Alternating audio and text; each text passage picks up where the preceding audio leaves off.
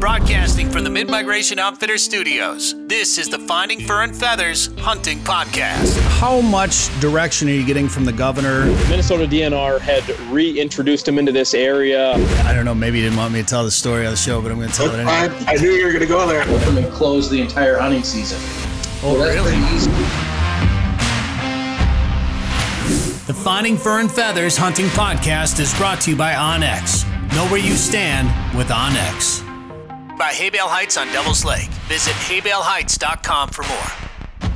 By Ottertail County. Find your inner otter at ottertaillakescountry.com. And by Lake of the Woods Tourism. Plan your trip to Lake of the Woods at lakeofthewoodsmn.com.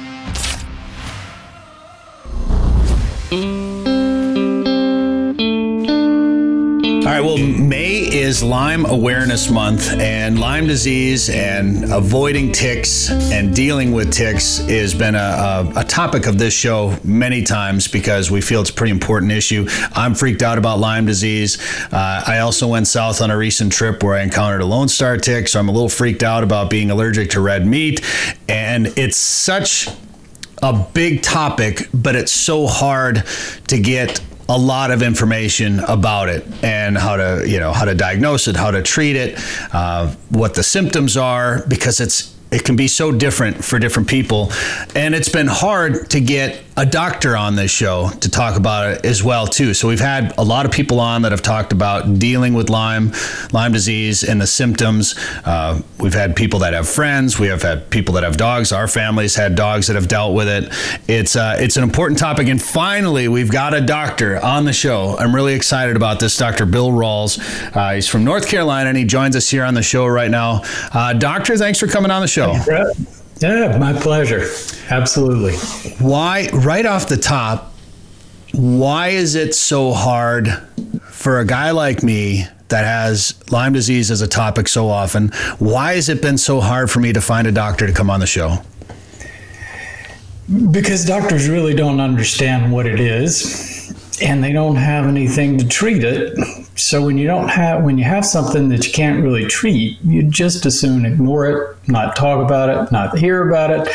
So I'm in the know just because I struggled with it for a number of years, ultimately overcame it, and have spent the past decade or more of my life really understanding what it is and how we overcome, how we deal with this thing. Um, and my conclusions are quite a bit different than the mainstream. So you were uh, a, a medical doctor for a number of years. Were were you? Uh, you know, how aware of Lyme disease were you? Was it on your radar at all, or once?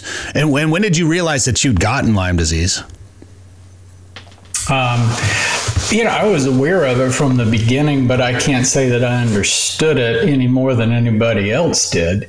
It's, uh, but you know, I probably picked up the microbes that are defined as being associated with Lyme disease when I was a kid. I mean, I spent my whole life in the woods when I was a child, you know, climbing uh, trees, going through creeks, later hunting, fishing. I mean, truly, I was in the woods a high percentage of my life, and ticks were a fact of life. You know, you get bitten a lot. So, but that's the deal. I didn't get sick until I had been doing obstetrics call, which was really extremely demanding every second or third night and just running a really, really high stress lifestyle for years. And finally, in my late 40s, I crashed and first identified with fibromyalgia, chronic uh, chronic fatigue syndrome, because nobody could really figure out what was going on. And it was much later that I defined it as as resulting from these microbes that we define as Lyme disease. Since then, my definition of what Lyme disease has really warped into something completely different. But um, it was all that stress for years, and I crashed. So you basically lived with it for a long time, and then when your when your immune system was maybe weakened, it finally took over. That's it. No doubt about it. You know, it's uh, our, our immune system is really key, but the health of our cells of our body is really key too. And the fact of the matter is, we have microbes coming at us all the time. Microbes are trying to constantly cross through across our skin or through our GI tract or you know breathing them in. So we constantly have microbes that are entering our body. And this idea that we get an infection, we become symptomatic, and then we either take antibiotics or not, but the symptoms clear that the microbes are gone turns out to be quite a misconception that most of the things we're exposed to as we go through life, we end up keeping dormant in our tissues, and those things can reactivate later. And that includes the, the microbes that are li- with, associated with Lyme disease. So the deal is, most people who get a tick bite that are carrying the, the, the microbes, the Borrelia microbes associated with Lyme disease, don't become acutely ill. If you're healthy, you can get bitten by ticks pick up the microbes and carry them for a long time. In fact, 90% of the people that I've talked to that identify as having chronic Lyme disease don't remember a tick bite and don't remember becoming ill around the time of a tick bite. I feel like that's one of the hardest parts about it because it's not not that like just like you said it's not that typical oh I'm sick let's go to the doctor and fix it it's something that right. may come so much so much later in life. And you know I've I've I've got some friends that their their philosophy right now is avoid ticks at all costs uh, wear the right clothing uh, wear some some sort of you know protective chemical permethrin whatever. Uh, but if they get bit and they don't notice it right away, and it might go a day or so, go straight to the doctor and get doxycycline. Don't even hesitate. Don't don't take any chances. Um, obviously, they're not doing that often. It's you know it's one of those hey, I'm not going to take a chance you know type of deal um, but but it, they don't they feel like it's and i've done it i got bit last year by a deer tick and i didn't see it right away and it left a pretty good mark on my body and i was on yeah. a trip and I came home and I said, well, I don't want to mess around with this. I went straight to the doctor, got my two pills of doxycycline, and uh, and so far I've I've had no ill effects from it. Right. That's one way to deal with it. That's not how I deal with it, but no. that's one way to deal with it. As a so, doctor, what do you what do you say about that sort of? I mean, it's almost like a, a an you know emergency treatment in a sense. Sure. Yeah. Well, first of all, there's not really any evidence to, support that it does much of anything. And second, the idea that doxycycline eradicates the microbes from the body is also a misconception. Um, there are many documented cases of people receiving antibiotics and not clearing the microbe from their system.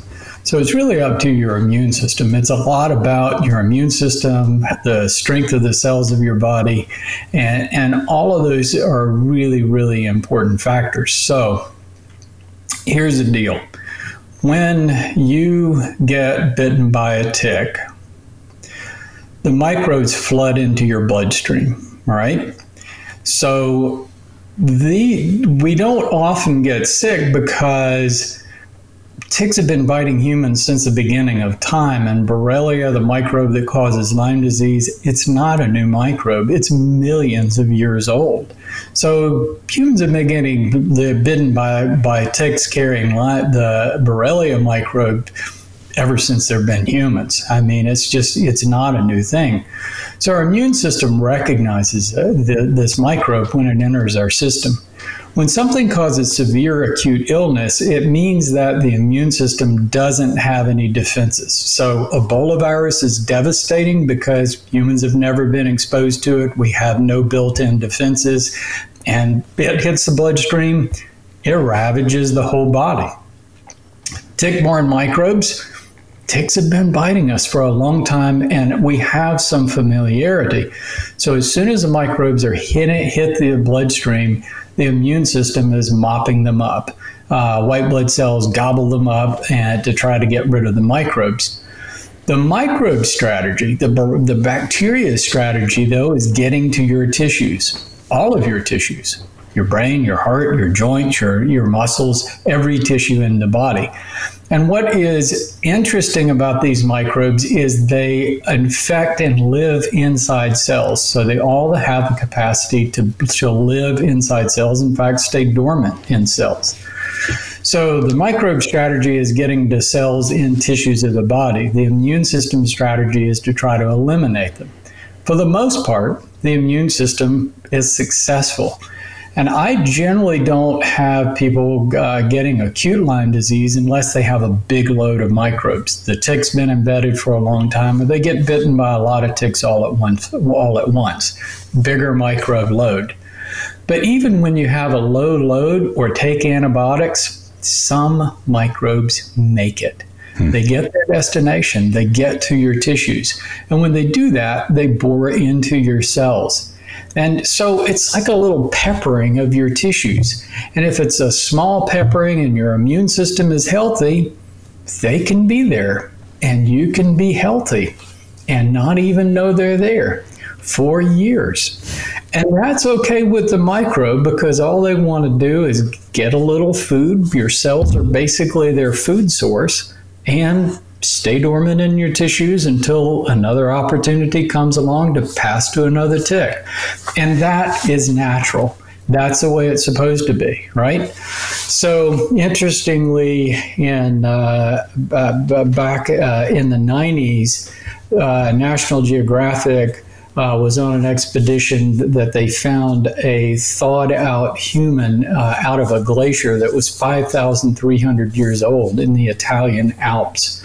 So this guy was crossing the Italian Alps at his mid 40s. Uh, somebody shot him in the back with an arrow. He had Borrelia in his system. Hmm. So this ticket, this this microbe's been around a long, long time.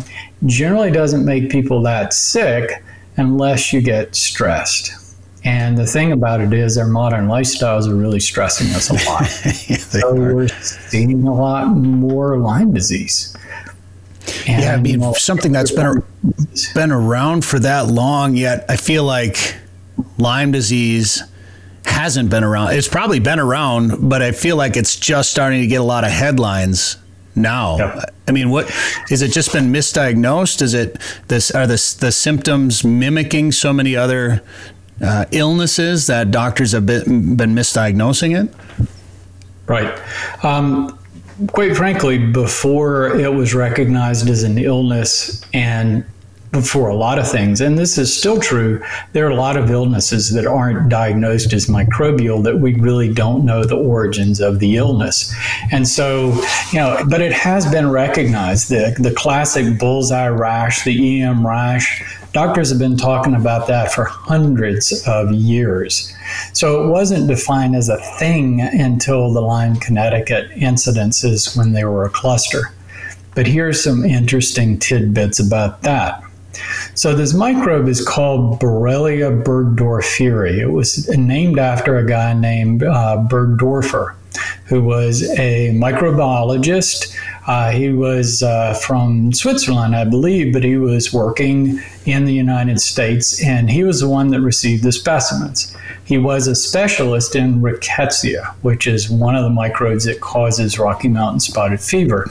Um, and he was but he was looking for the cause of these people's illnesses and what he found was there were a lot of microbes there in every specimen and there were almost as many rickettsias uh, of this of a species of rickettsia that lives in New England as Borrelia.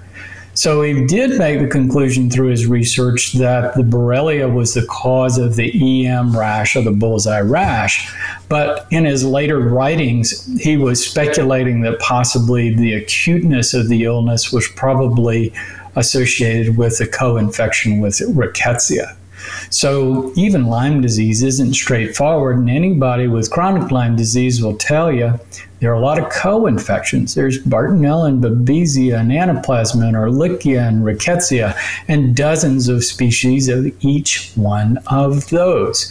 So what it turns out is ticks carry a lot of different microbes that are infectious. So it's not just Lyme disease.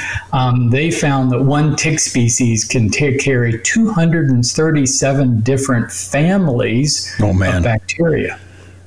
So all of those aren't pathogens, but a lot of them are. So what it turns out is there's a lot of stuff we don't know about still. And when you look at the possibilities of microbes that can cause low grade chronic illness, we're just scratching the surface. Man, so I've seen connections. You you you bring up fibromyalgia. I've seen connections between Lyme and fibromyalgia. I've, I've seen. I, th- I swear I saw at one point somebody tried to draw a link to, to ALS. Maybe. Um, it, Parkinson's, all of them. so, do you think that those are uh, would like a like a tick may have caused some of that for some of those people, or what's the link? The link is I think there's a link between these low grade chronic infections with intracellular microbes and every chronic illness out there. Every single one. Yeah, they've even found Borrelia in breast cancer cells and other microbes in various kinds of cancer cells. There's a close microbe cancer connection. And yes, they found Borrelia in quite a number of different situations. So let me tell you about a case study out of Columbia University um, talking about the antibiotic thing. So there was a woman that was diagnosed with Lyme disease. She had an acute tick bite. She had an EM rash. She did have symptoms. She was treated with doxycycline at about age 54. Treated with doxycycline, her symptoms gradually resolved with treatment of the doxycycline. Two or three late, years later, she developed neurological symptoms. So they treated her with six weeks of IV antibiotics. She tested positive again for the Borrelia microbe, and all they were looking for was Borrelia. So they, she tested positive for the microbe in her system again. They treated her with six weeks of IV antibiotics and six months of doxycycline. Wow. Uh, they stopped the antibiotics because her symptoms were worsening instead of improving. Her, gra- her situation gradually deteriorated. In her early 60s, she desi- d- died of what they defined as Lewy body dementia. Um, but she agreed uh, before death to do an autopsy. So they did an autopsy of brain, her brain, and they found live Borrelia microbes in her brain. Really? So that's what antibiotics do. or or don't do. I mean, so what do you recommend if somebody does go in and has the the bullseye or has been bitten? Is there a a better option than doxycycline, or is it, it we're going to try this, but it may not work? Um, how I recovered from my illness, and by the way, you know, yeah, as far as when you're looking at fibromyalgia and these different illnesses, basically the only difference that I see between a person labeled as fibromyalgia and a person labeled as chronic Lyme disease is the person with chronic Lyme disease has figured out to get somehow to get a positive test for the microbe. That's about Interesting. I wondered about that. Yeah, so I think there's a lot of crossover, and I think these these microbe chronic illness connections run deep. Um, I've actually uh, just written a book, a new book. I have a book called Unlocking Lyme that explains Lyme disease, but I wrote a new book connecting the microbes and chronic illness uh, that will be called. Uh, un, uh, uh, sorry, the cellular wellness solution um, that will be out this June. So if anybody's interested in taking a little bit deeper dive, there's some really interesting research in there. So moving on to things that do work. Um, the problem with doxycycline is it doesn't get to uh, inside cells very well. So it's not killing these microbes when, after they're deeply embedded in tissues. But what it does do, even 10 days of doxycycline really disrupts the gut very, very badly. Mm-hmm. Six weeks of, of, of doxycycline or any other antibiotics will absolutely destroy the gut which inadvertently destroys your immune system, which isn't a good idea. So there is no evidence that long-term use of antibiotics is supported for the use for, for treating chronic Lyme disease, and I agree with that. Um, as far as an acute tick bite, with uh, an EM rash or symptomatic then I think the 20 to 30 days of doxycycline is a, is a reasonable thing to do because it helps knock down the microbes while they're coursing through the bloodstream before they get embedded in tissues. Once they're embedded in tissues, and again, you're not going to prevent that completely. If you've been bitten by ticks, you've had tick-borne microbes of some type in your system every single time you've ever been bitten that's how it is. So the doxycycline does help initially. I think the, the CDC recommendations are reasonable. There's not a lot of evidence that the 200 milligrams one shot thing does a whole lot. Yeah, I don't think it does a lot of harm though, so I don't think it's unreasonable to do. Um, I don't stop there though.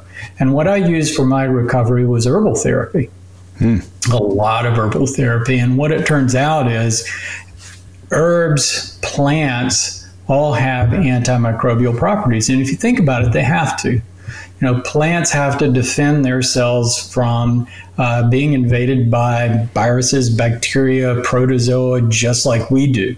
And so plants don't have a cellular immune system, they have a chemical defense system that's very robust. And it isn't to one microbe, it's to a huge spectrum of microbes. So all plants have antimicrobial properties, all herbs have antimicrobial properties. But depending on the plant's environment and the and the amount of microbe stress in the environment, some plants have stronger antimicrobial properties than others but it's not a single chemical substance like doxycycline or amoxicillin or penicillin or any of the antibiotics. It's hundreds of chemicals that hit various kind of microbes in a variety of ways. So it's an entire defense system. And what's most interesting about the herbs, however, is they are selective. So the plant chemicals, these the these what we call phytochemicals, are selective. It's a system.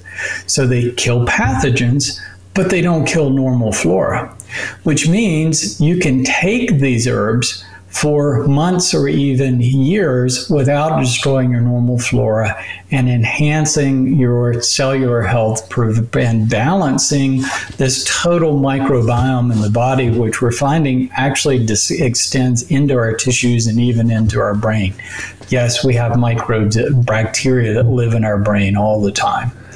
So that's the advantage of the herbs. So and you- I've been taking herbs continually now for about 15 years. Okay, so I was going to ask that question for somebody uh, like you or myself that spends a lot of time in the outdoors and encounters ticks frequently. Would you recommend just just eh, just taking cat's claw and Japanese knotweed on a regular basis? Yep, I think it's a very reasonable thing to do. Okay, so um, I've been doing that and other herbs for many many years. So you um, have, and, I, am reading them off your website, rawlsmd.com, and that's R A W L S M D.com. You have uh, recommendations on here about what are the top herbs to get, and you would just take them as a preventative or as somebody that's that's had Lyme disease, probably to help you uh, along the way as well. And then you even break down how to take them, like making your own uh, making your own capsules.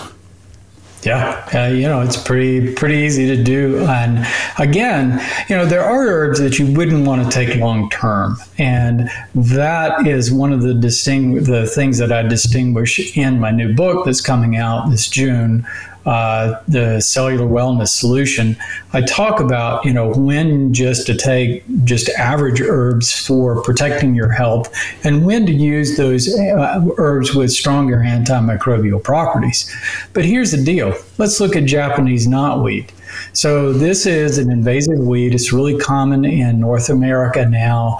Um, it comes from Asia, and it is an exceptionally good source of resveratrol, which you might recognize is what we find in grapes. It's the, uh, what comes in red wine that gives wine health benefits. So it's protective of the vascular system. It's a potent antioxidant that protects cells throughout the body. It has antimicrobial properties itself.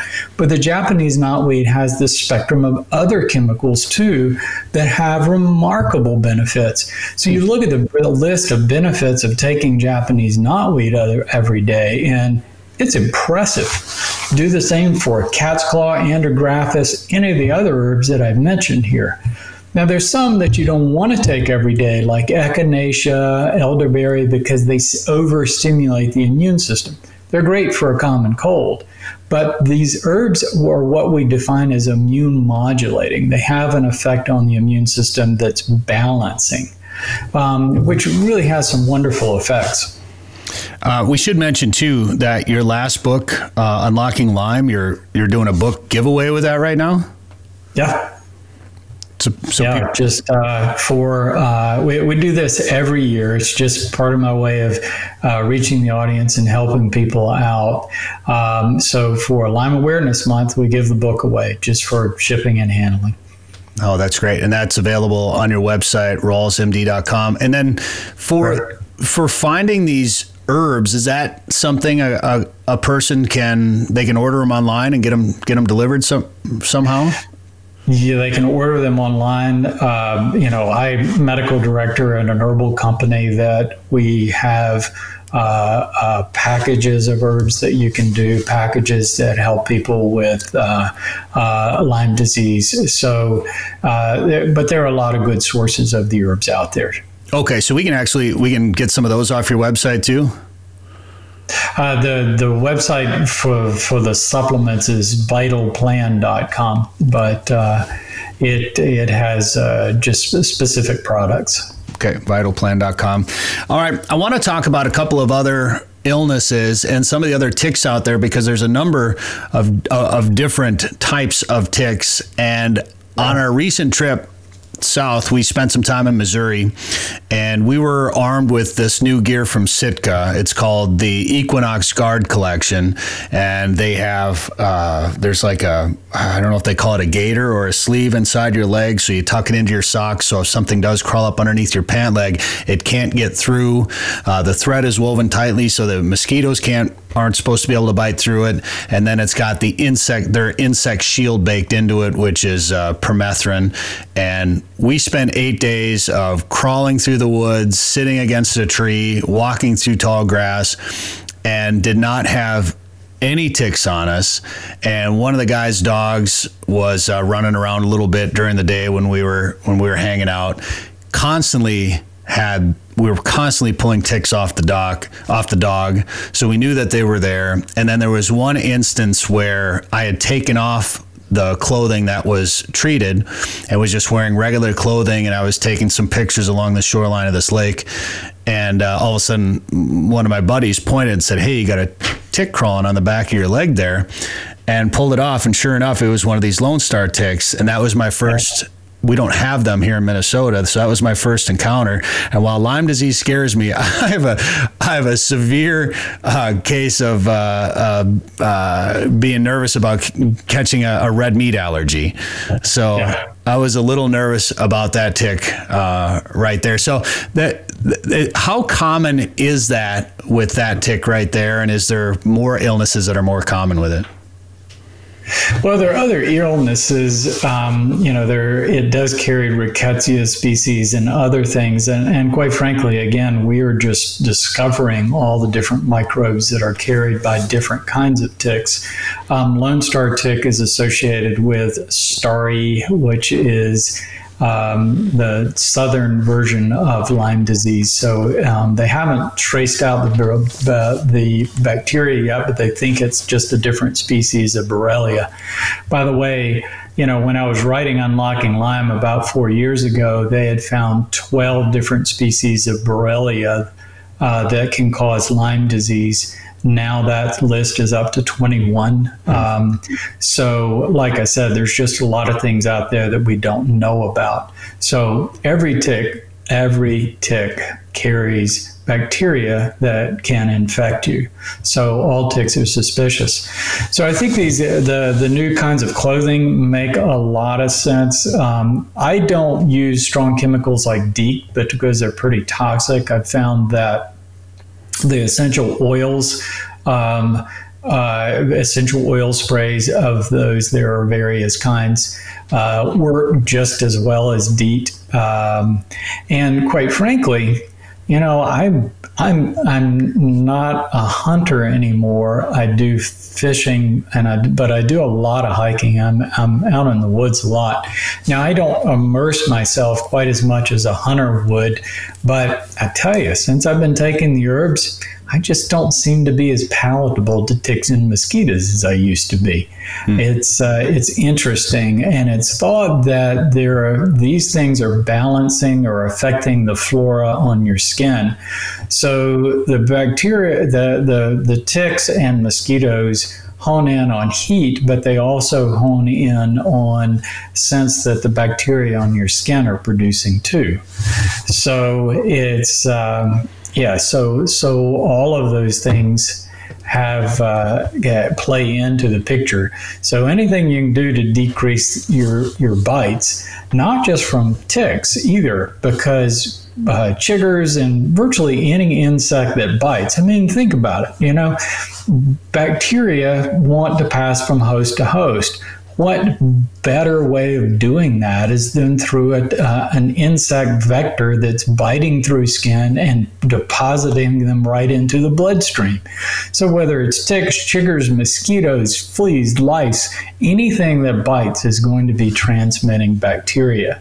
So, arming yourself, keeping your system strong, keeping your staying healthy, keeping your immune system healthy, um, and you know, giving doing that extra protection with the herbs. So is really important. I, just a few minutes left here uh, with Dr. Rawls. Um, you brought up chiggers. I was cutting the grass a couple of years ago, and gnats or chiggers, uh, small little no-see-ums, whatever they whatever they were. I had a short sleeve shirt on. It was pretty warm, and they were just ferocious, and they were biting me all over the place. And uh, a couple hours later, I was in the bathroom washing my hands, and I looked in my my bicep, and I had I had the red lines. Uh, I, I, I, people call it blood poisoning or whatever. I, I, don't think that's technically what it is, but I had those red lines from those from those bites, and uh, I, it kind of scared me just a little bit. I think I threw neosporin on it, and that seemed to clear it up. But uh, w- w- what do you could suppose? Be an allergic reaction, but it also could be bacteria of some kind entering your system. Yeah, there's no doubt about it. So, and by the way, too, these these herbs that I've been talking about, uh, Japanese knotweed, Chinese skullcap, uh, cat's claw, these various different herbs. Interestingly, last year, um, some scientists at Johns Hopkins University uh, looked at these things to see if they actually kill Borrelia. Um, you know, they had heard about people using them for Lyme disease. And so they did a test tube study where they took uh, the various forms of, of uh, Borrelia, the motile forms, the cyst forms, and, you know, dumped them in a test tube with, with uh, tinctures of the various uh, herbs and compared that to doxycycline and another antibiotic uh, type of cephalosporin. Interestingly, they found that the herbs kill the bacteria better than the antibiotics. Really? So we do have a lot of evidence that these things truly do actually kill the bacteria, and they do it as well as the antibiotics do. I mean, anytime you can put something natural in your body versus uh, you know, some sort of chemical, I'm I'm all for that. Uh, just, makes a lot of sense. Yeah. you know, when you break it down like that, it makes the most sense. really. Yeah. But um, boy, I, I, wanted to ask you about Heartland virus as well. Speaking of that Lone Star tick, is this something new? I think it's been around a while. Again, I think it's one of those things that we're just starting to recognize. It's not very common. And so the less common something is, the, you know, the, the, the the the less resistance we're going to have. It just means that it, it infects less often. So I was speculating that we were talking about heartland virus the other day, and it's like, well, why are some microbes more common than others? And it could be just competition between the microbes, right?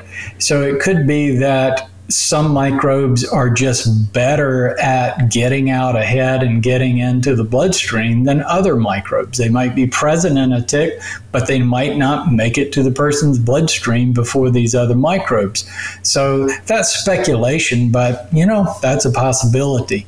Um, but Heartland virus you know, it, it's all about the types of cells that the bacteria or virus infects in the body, and that is the issue. All right. So Borrelia tends to go for tissue uh, cells in the body that have collagen or produce collagen, nerve cells, muscle cells, um, whereas another bacteria called Bartonella infects blood vessels. And that's to deal with rickettsia also.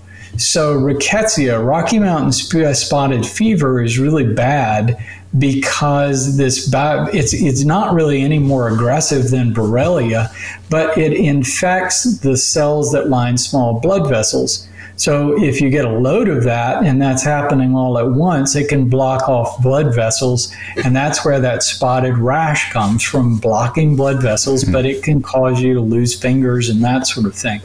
But interesting, what, I, what I'm finding is over the years of talking for, to people as we're doing more testing, what I'm finding is a lot of people with chronic symptoms are carrying the rickettsia microbe that causes Rocky Mountain spotted fever, but they never became acutely ill with Rocky Mountain spotted fever.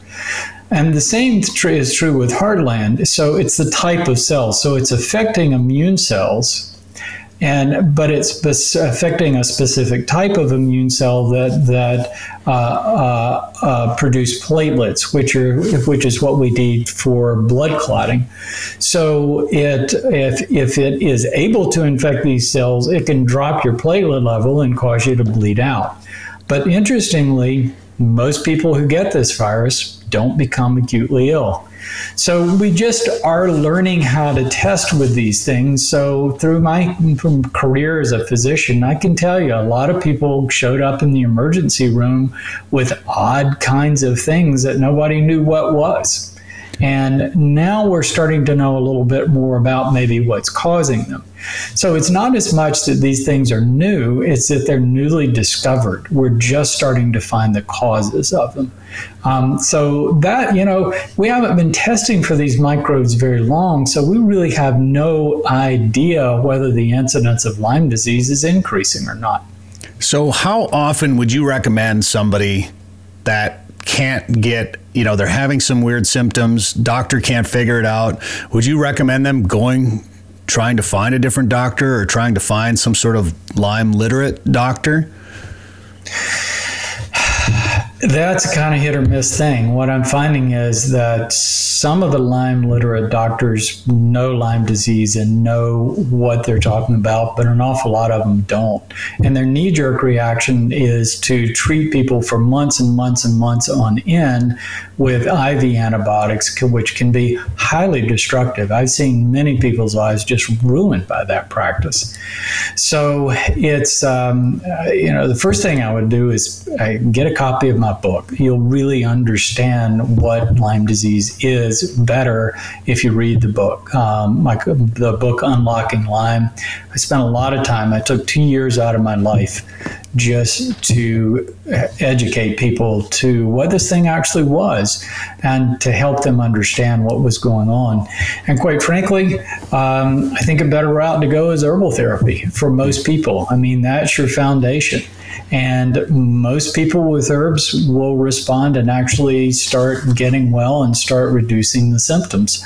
But, um, you know, it, it I wouldn't suggest that anybody just ignore or abandon the medical system. I, need, I, I think you need access to the healthcare system. I think you need a doctor on your side for things that might show not be associated with Lyme disease. You know, I would hate for someone to think they had Lyme disease and actually have some kind of hidden cancer or other kinds of illness that needs to be treated in another way. So, but, but they ignored it. So I think you have to see the doctor.